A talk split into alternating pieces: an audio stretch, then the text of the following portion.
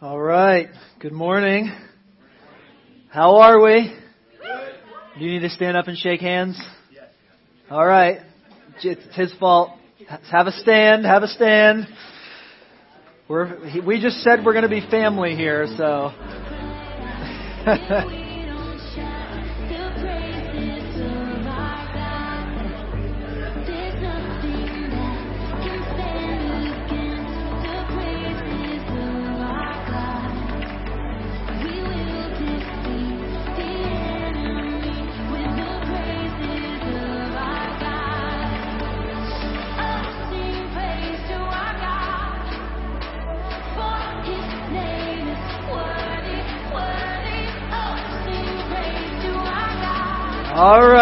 can make your way back to your seat and be seated.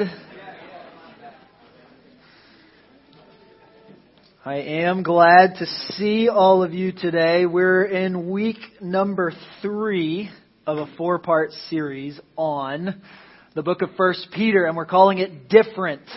And uh, but before we get into that, I kind of want to just update you on a few things today uh, that you are a part of by your attendance here and by your giving here that uh, I'm excited about. Uh, one of the things that I love about this church is that we are small, but we are mighty.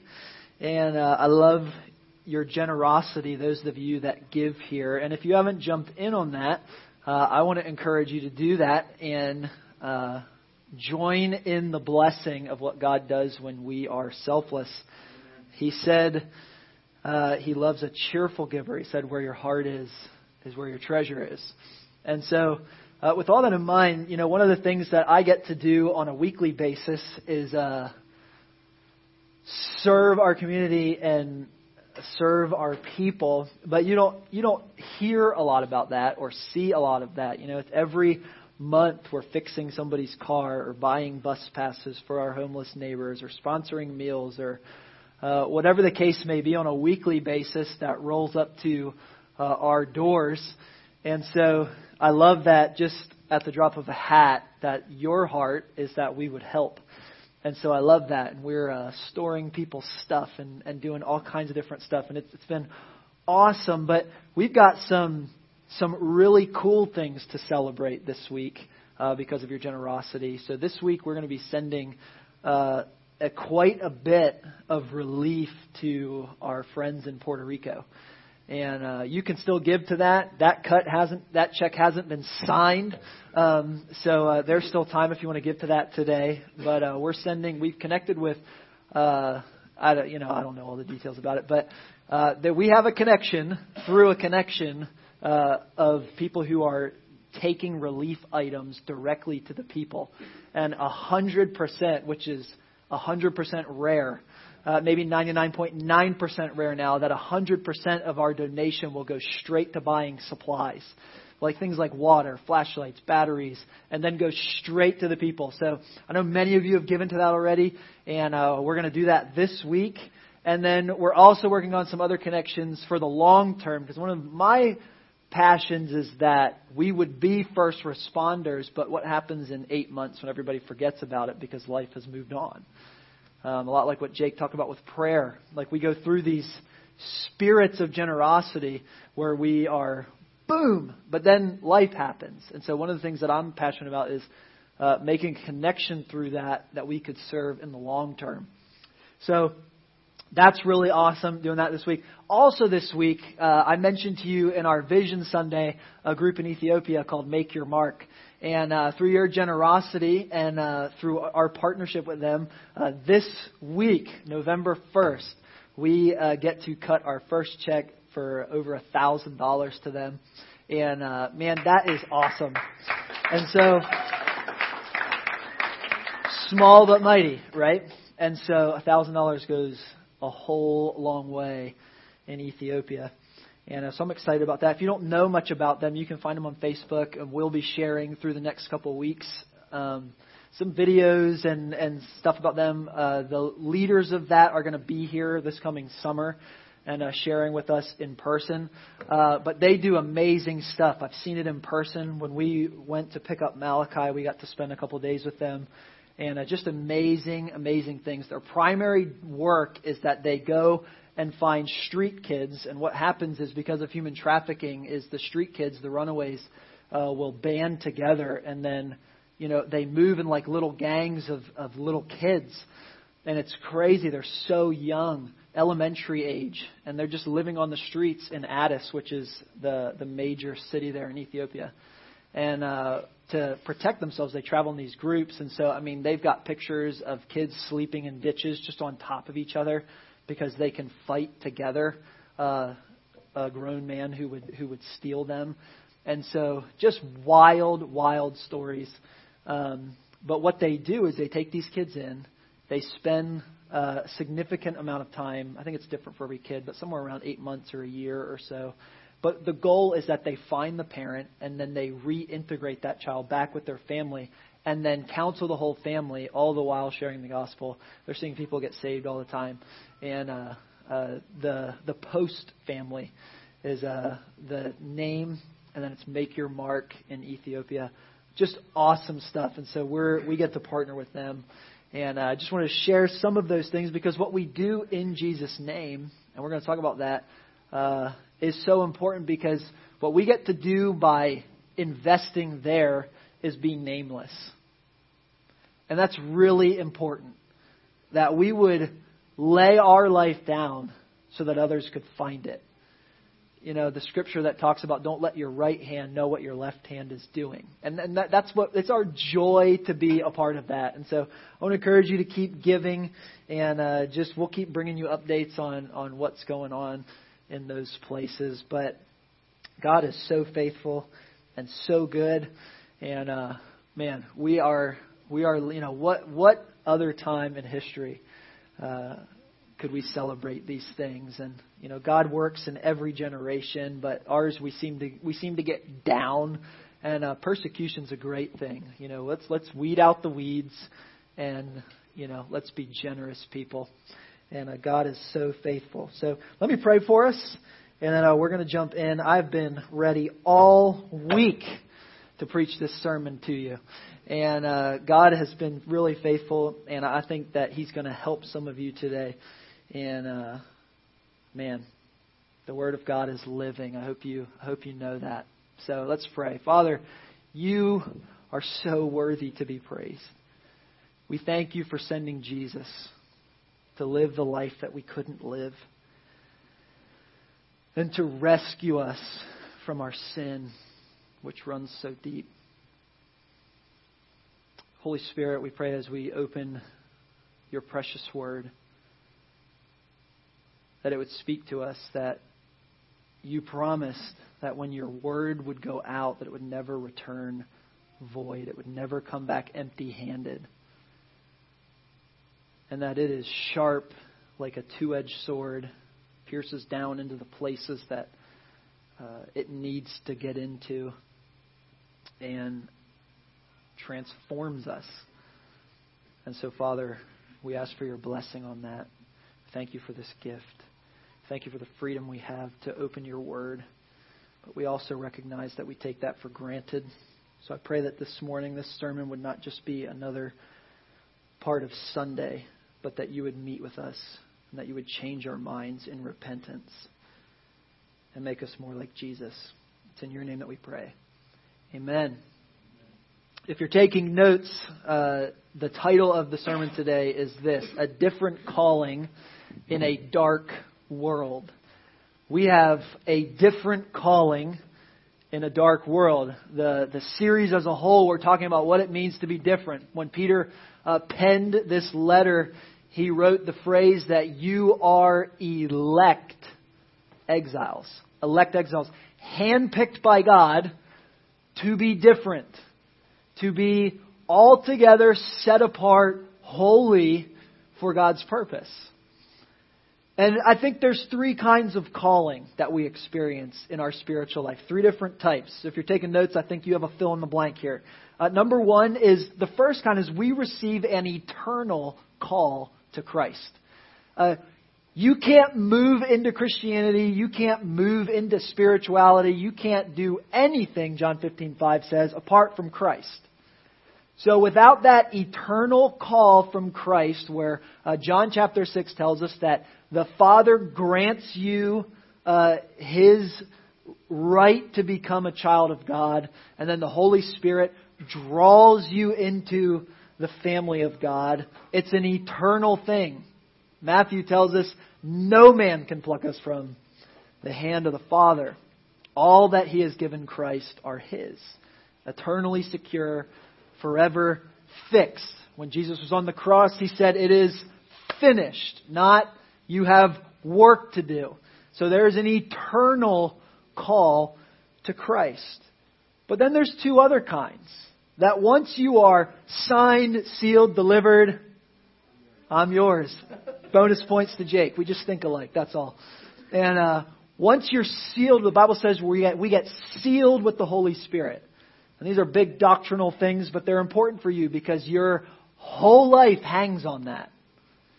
Once we're sealed with the Spirit, uh, we move into these two categories of sanctification. And God begins to do His work in us, and the Bible says that He who began the work in that eternal call and seal will finish the work. And a lot of times it's painful, a lot of times it's messy, but He's going to finish it. It's His job to do. But that second one there, if you're taking notes, is a temporary call to an assignment. So we've got this eternal call to Christ, and then we have a temporary call to an assignment. I'll use myself as an, as an example. People ask me all the time, why start another church? I was called to. I was called to. And uh, the, the easiest way for you to think about that is I can't do anything else. I cannot imagine doing anything other than this. And you being here is great affirmation for me that I should keep doing this. And so, uh, you've experienced that though. That, that you get a temporary call to an assignment that God has given you. Uh, if you're a parent, you have a temporary call to an assignment.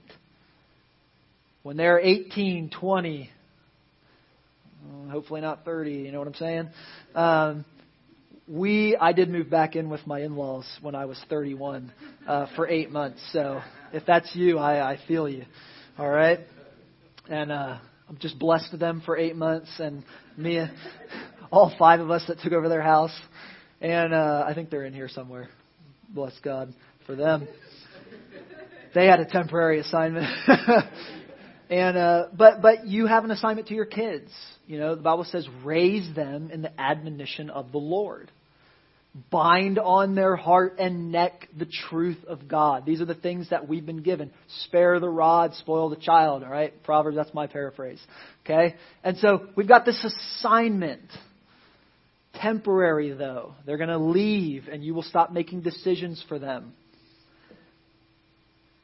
If you are an employee, you have an assignment to be salt and light in that place. So, so you follow me? So we get this eternal call to Christ. You're in the family, you represent the family. Then you're given temporary assignments along the way. Some of them long, some of them short, some of them just conversations in the store uh, where we're stewarding the grace of God that is flowing into us and overflowing our cup and flowing out of us. So we've got these temporary assignments. But where I want to spend our time today is in this third category of a daily call to a different standard. So if you're taking notes, you've got a blank there on number three a daily call to a different standard. What is it that every day we are supposed to do?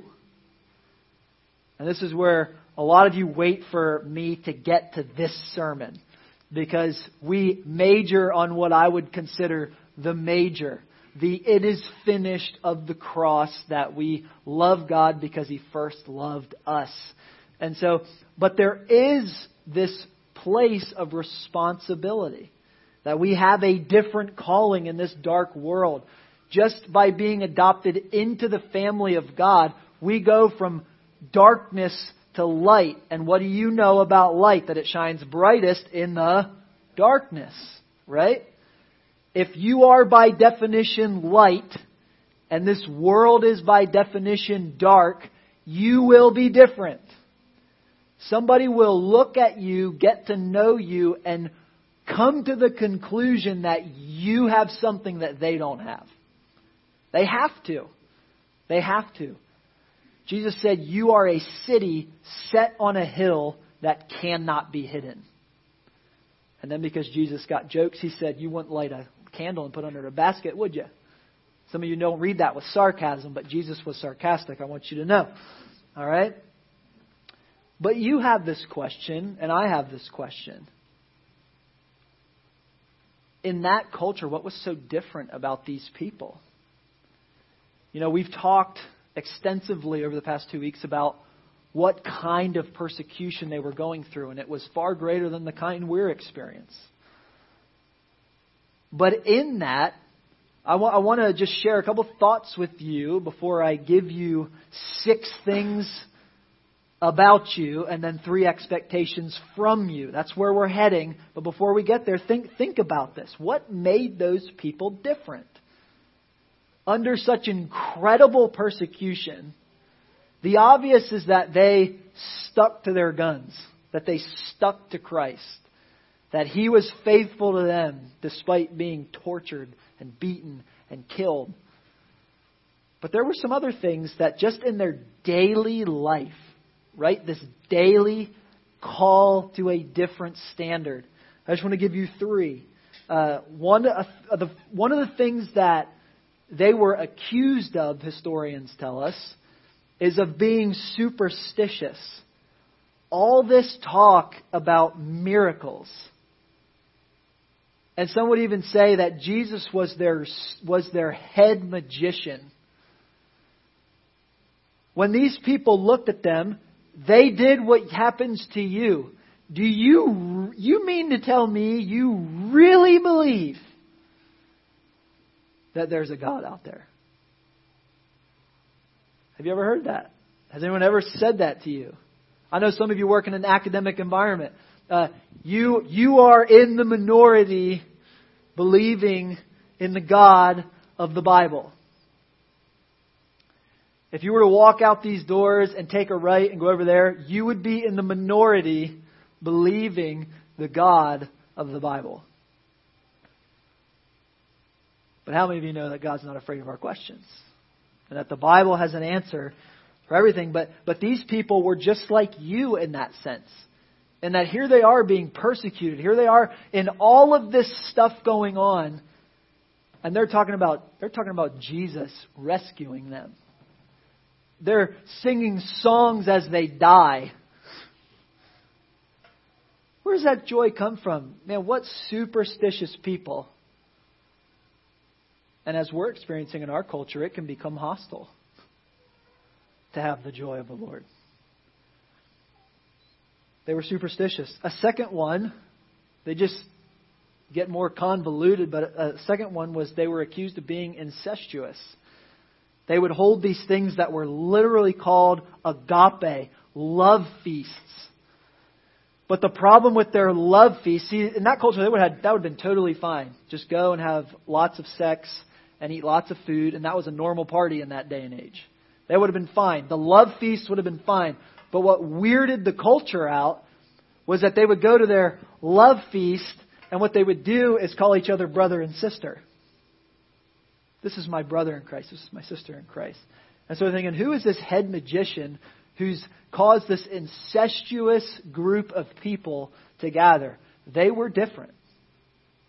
Their love parties were not like the culture's love party. And I would submit to you today that our love party ought not be like the world's love party. But then maybe the most intense one was they were accused of being cannibals. Because as they began to participate in communion, just like Jesus told them, what did they what what did they quote to each other? What Jesus said, "Take eat, this is my body, which is broken for you. Do this in remembrance of me. This is my blood, which was shed for you for the remission of your sin." So they were different. They were weird. They were decidedly set apart in the eternal sense, but in that daily call to a different standard. There are things in your life that on a daily basis you are going to make different choices that are going to set you apart. It's going to make you different. And what I want to do is uh, help you know how your conduct being visibly different is actually an amazing blessing that God's given to you. And what I want to do is take that and spin it around, look at it from the other side, and encourage you with it. So, uh, you're here today, though. And that's a sign, whether you know Christ or not, that you at least are willing to recognize that there's something more. And so, what I want to do today is for those of you who are in Christ or are thinking about confessing Jesus as Lord, what does that mean? What are the expectations of somebody who follows Jesus? I want to couch it in this phrase. And I think you have fill in the blanks on this in your notes. Here's where I want you to land with me before I give you our two lists. Before you know what to do. You tracking with me? You filling these blanks in? Before you know what to do, you have to know who you are. It's that simple. Before you know what to do, you have to know who you are. Let me phrase it in a different way. When you know who you are, you will know what to do. I've shared with you before that in our in our house, like there's some things that the Coon family does that aren't necessarily Bible things, but it's just uh, it's what the Coon family does. And so if one of our kids will, will get out of line in one of those things, like we don't be like, Jesus doesn't love you when you do that and bring them back to the line, right? Like there's some other stuff that we're like, God said that that's sin. Uh, some of them though are just dad is uh, OCD about that, right? And so what we'll do is we'll come to one of our kids and you know we'll do the right thing. You get down on their level like you're supposed to. She'll be like, that's not what the Coon family does. We'll redirect back to what the Coon family ideal is. Well, God has given us some of those things. What, what does it mean to be a child of God? But I want to argue that you have to hear six declarations about you before you can ever hope to fulfill the three expectations of you. You with me? All right. One of you is. It's great. All right. All right, let's go to the six. But first, let's look at the text, right? Because you don't care what I have to say. 1 Peter chapter 2, verse 9. All right? Here, here is what God says about you. Some of you need to close your eyes and just listen to what God says about you. Here it is. But you, say me, are a chosen race, a royal priesthood, a holy nation, a people for his own possession, that you may proclaim the excellencies of him who called you out of darkness and into his marvelous light. Once you were not a people, but now you are God's people. Once you had not received mercy, but now you have received mercy. Beloved, I urge you as sojourners and exiles to abstain from the passions of the flesh, which wage war against your soul. Keep your conduct among the Gentiles honorable, so that when they speak against you as evildoers, they may see your good deeds and glorify God on the day of visitation. Before you know what to do, you have to know who you are. So let's walk through these. Number one, if you're taking notes, the six declarations about you. Number one, according to verse 9, is that you are a chosen race. One of the things in our cultural culture and climate is we're paying attention to this idea of race. And isn't it interesting that God chose to come and say, You are a chosen race? A chosen race. In our culture, that feels politically charged. But it is not politically charged because what is God's chosen race? One of the beauties of the cross, one of the beauties of the gospel is that God took all of the people in the world, every tribe, every tongue, every nation, every skin color, every socioeconomic status, and said the thing that levels the playing field is that you need me. And then the Bible says that he began in Revelation, it tells us so clearly that he began to assemble for himself a family of every tribe, every tongue, every nation. Heaven will be a colorful place. You know, one of the things you've heard me say before that bothers me is when people say, you know, we shouldn't pay attention to race. You know, it's not a race thing. Well, that would be implying that God made a mistake. But God made every one of you the way that He wanted you. And we ought to celebrate that, not try to correct that. God doesn't make mistakes. We need every tribe, every tongue, every nation. Just in the study of theology, just in reading the Bible, I need the perspectives of my brothers in Africa. I need the perspectives of my brothers in Japan. We need that because we bring different things to the table as well as baggage to the table. And need I remind you that Jesus wasn't white? So, right off the bat, we are a diverse people. And we love that. And it brings meaning to this statement that God says, You are a chosen race. Because God's assembling this family of all these diverse people who, on the surface, may not be able to get along. And our culture is showing us our failures in that. But what the cross does, what the gospel does, is it takes the things that culture is struggling with and says, My family's different. We can go through those barriers and be a family of a chosen race where we all come together and are able to be followers of Jesus together. But the beautiful thing is, is God says, I'm declaring that about you.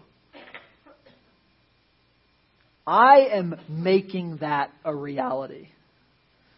Says, You are a chosen race. I love that idea that God has elected, chosen out of His own grace, apart from anything that you bring to the table, to be his representative on earth. What an amazing thing. Because let's be real, you and I, our resume, we wouldn't get the job. we wouldn't get the job. We just wouldn't. But what does God do? God comes in and says, even though you're worthless, you're worthwhile. and I love that. That's an amazing thing. You're a chosen race. Number two, you're a royal priesthood. You didn't know you were royalty today, did you? You're royalty. Elect. What does it mean to be a royal priesthood? Let me give you seven traits. We don't have time to spend here, but someday maybe we will. But what, what did a priest do? God calls you a priest that you are part of this royal priesthood, not just any priesthood, but the royal one, the one that is directly connected to the King of the universe, to the God of the universe. Let me give you just seven things that, that, that was uh, true of a priest and why they were set aside to be a priest. They were elect, handpicked. They were then cleansed. And then they were clothed. And then they were anointed and then they were prepared, then they were ordained, and then they were honored. What is God saying to you? That in His royal family, He has elected you. He's cleansed you. And I could go to a Bible verse for every one of these, and I encourage you to this week. He was elect, He elected you. He cleansed you from all your unrighteousness. And then he clothed you in Christ. And he anointed you with the Holy Spirit. And then he prepared you and ordained you for a task and honored you in the process. So maybe you walked in here today feeling down about yourself. I want you to know you don't have to feel down about yourself because God's not down on you. But the beauty and the tension is that God's not down on you because his son redeemed you. I love that. That regardless of you and what you have brought to the table, God has handpicked you, cleansed you, clothed you, anointed you, prepared you, ordained you, and honored you. And you didn't deserve it. And I certainly didn't deserve it. And yet he calls you a friend and he calls you his child. We could stop right now and go home. But he didn't stop there. After anointing you for that purpose, he goes on number three in verse 9 is that he made us a holy nation. We again don't have time to spend here, but I want to give you somewhere to study this week. But basically, uh, if I could connect some really long dots. I mean, they're far away from each other. But uh, theologically, uh, we have become a new Israel. And I want you to study Exodus 19, 5, and 6 when you've got time. All right? Write that down. Exodus 19, 5, and 6. Because what uh, is declared in Exodus 19 about the people of Israel is reaffirmed here by what Peter says about the church. And so the, the declaration that God gave Israel is the same one that Peter is giving us now, but Peter uses it in language that it's already happened because of Christ. And so what they were looking forward to, we're looking back on, and it's an amazing thing. But you're a holy nation. We are our own nation. We are different. We are different. Number four. This is an amazing one. If you feel down today, I want to just lift you right out of the pit right now. Verse 9 says that we are God's personal possession. Wow.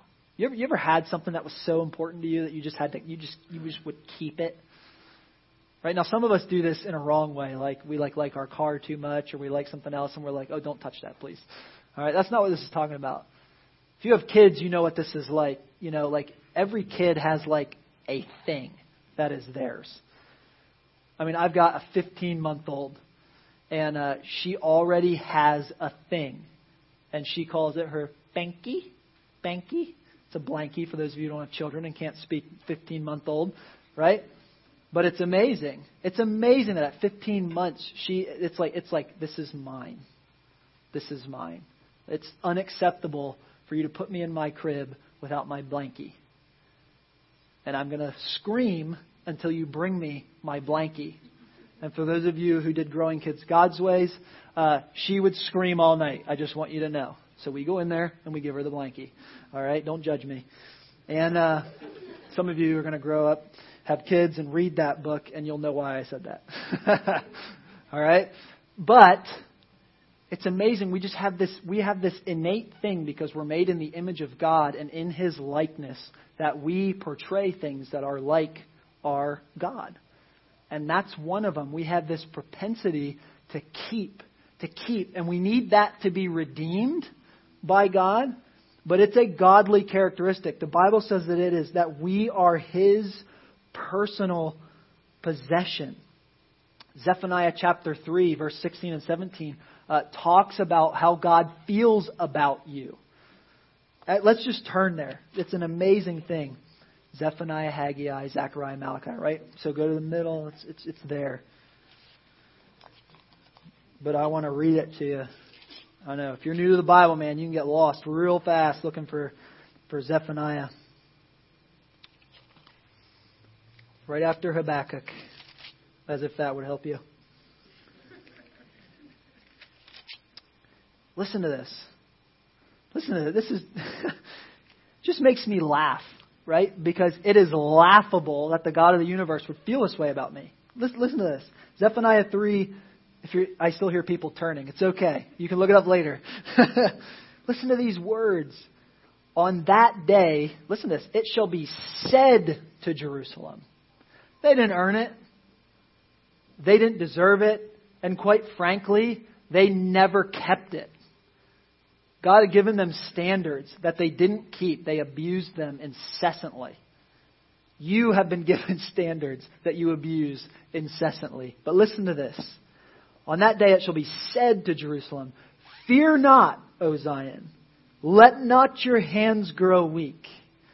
The Lord your God is in your midst, a mighty one who will save.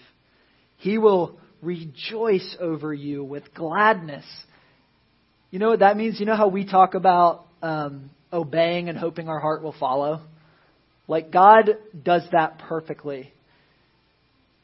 He didn't just rejoice over you because it was a choice that he has to make. He did it because he was glad to do it. What an awesome thought. Rejoice over with gladness. And listen to this. He will quiet you by his love. and then check this out. He will exult over you with loud singing. That's an awesome thought. Loud singing. Some of you could take a lesson from the Lord in loud singing, right? You know? What an amazing thought. Just start trailing through your mind all the things that God has done in creating the world and creating the universe and science and just drilling into that stuff and the intricacies of the human body, all the things that He can do. The Bible says He rejoices over you. It's an amazing thing. Let's move on. Number five, people of marvelous light. As priests in light, we see clearly what culture does not. As priests in Christ, we see clearly what culture does not. Why marvelous light? Man, we might have to take like five weeks on this. I'm running out of time. Why marvelous light? There's so much here. Why marvelous light?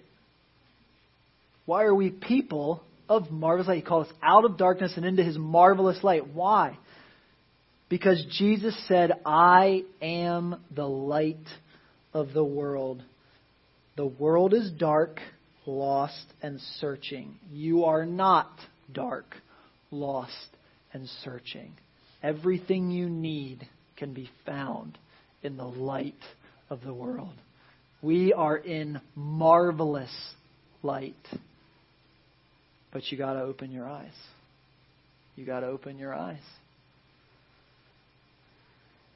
Number six, this is the gospel. It's in verse 10. We weren't a people, but we are now recipients of mercy. It's the gospel, it's the good news. It's Ephesians chapter 2. 1 through 13. Just a great place to go.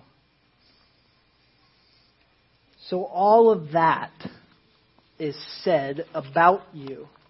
You should be feeling a little lighter at the moment. But coming out of that is what all of us experience in this tension of that's an amazing thing. So, what do I do with that? What do I do with that? All right? Uh, he gives us three things here that I think are incredibly important. And I might come back to this next week. We might move on. But election, you being chosen by God, is not conditional. God initiates it, God enacts it, and God keeps it. Done. It is finished. We call it in theology the finished work of Christ. It's done. Signed, sealed, delivered. But as a loved and chosen child of God, I would never kick my kids out of my family. But I do have expectations of them how they represent our family, of how they represent the Lord, of how they live their life.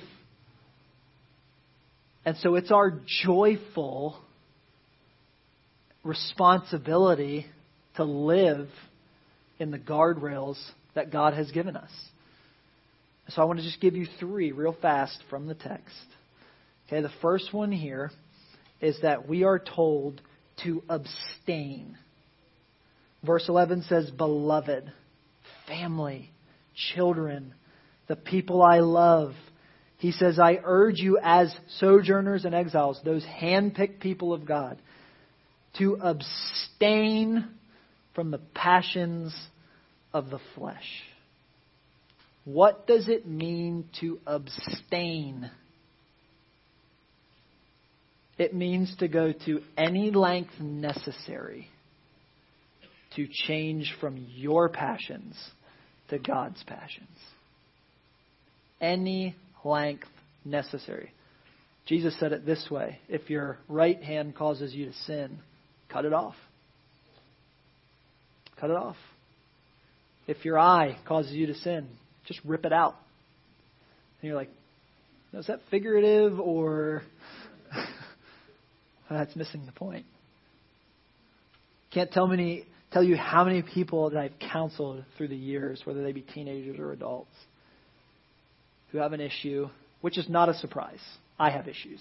We all have issues. You have an issue. You have an issue. You have an issue. I can just go around. You have an issue. You, you know, we've all got them. But the thing that separates the followers of Jesus, people who have tasted and seen that the Lord is good, is that they are willing to abstain from the passions of the flesh when the stakes are high enough, you have everything within you because of Christ to defeat your sin. You do. Because of those six declarations about you, you have everything you need in Christ to wage war against your sin. That's the second one, is to wage war. So when you make the choice to abstain, what's the Bible say? that those passions of your flesh, verse 11, wage war against your soul. Can I just make it really clear to you that some things are just because you make dumb decisions? Like if you speed and get a ticket, sorry. You shouldn't you shouldn't pray that God would get you out of that ticket. You know, maybe that officer will be a nice guy, but it, that was your dumb decision. And most of our sin is because of our dumb decisions. All of our sin is because of our dumb decisions. But the Bible says that the devil is like a lion and that he's walking around seeking out. It's the, it's the same concept as abstaining. That while you're attempting to abstain from the passions of your flesh, to pull away from that, the devil's walking around seeking whom he can pull into that. And so, are you following me? There's this war raging in your soul over your soul. That they would be pulling you, God would be pulling you out of it, and you would be experiencing the same thing from the devil, pulling you into it. It's war. It's war.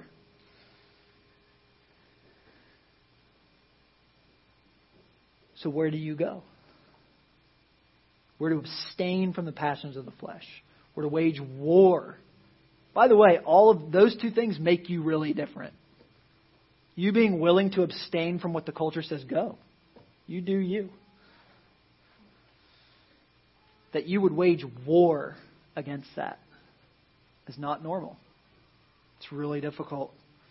And it will cost you. It will really cost you. It's going to cost you money. It's going to cost you time. It's going to cost you relationships. But nothing is more important than number three to keep your conduct honorable. That's number three. You're different. You're set apart. What does that mean? It means to abstain from your flesh, to wage war against the devil, and to keep your conduct honorable. Why? Where does the drive come for that? It comes in those six declarations, but here's what it comes down to to the testimony before others of the glory of God. That's what it says. Keep your conduct among Gentiles honorable, so that when they speak against you as evildoers, which they're going to, you should expect that, they may see your good work and glorify God. if not now, the day when they stand before Him. There's no higher aim in your life than to kill sin, resist the devil, and joyfully submit to the Lord. There's nothing worth your aspiration unless you get that right. You can make a lot of money and go stand before God and say, God, look at my boat. And He'll be like, I don't care. I, I never cared about that. Did you see me calm the sea, by the way? I just one upped you in case you didn't know. God doesn't care about your boat. God doesn't care about your house. He might have given you some nice stuff. I'm very thankful for my house. But God doesn't care about my house.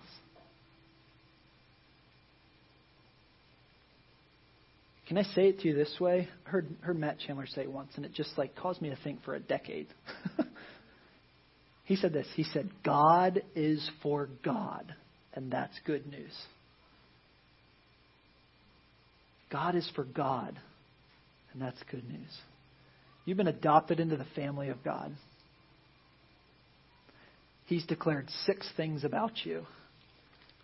Amazing things. And once you know who you are,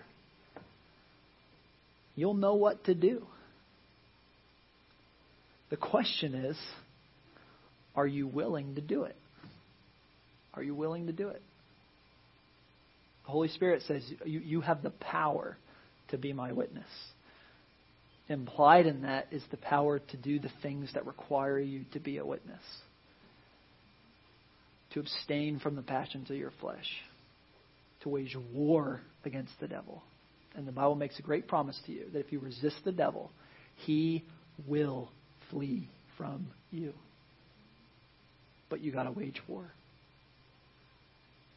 You know, it's as I think about each of you, the band, you can come back. You can come up, band. As I think about each of you, I know that each of you are in a war. You're in a war. And what I would like to encourage you to do today is to declare war. Did you know? Some of my military friends can correct me if I'm wrong, but we have to actually declare war, right? Like, or, or else we just call it a conflict. It's just a conflict. What, what does that even mean? Like conflict? People are shooting at me. It's war. I'm sure there's a great definition why. In the same sense, though, you've been in a war. You are in a war. The Bible says we don't wage war against flesh and blood, but the, the powers of the darkness of this world. And so my question for you is simply like, have you declared war? Have you declared war? Some of you today, you need to declare war on your flesh, against the devil, and you need to start acting like a child of God. He's made six incredible statements about you that leads you into the knowledge of who you are. You have incredible value to the King of Kings.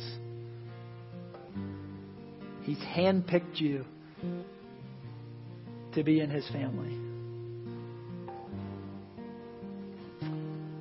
And then he said, You're my ambassador, he tells us in Corinthians. That gives us a stewardship, gives us marching orders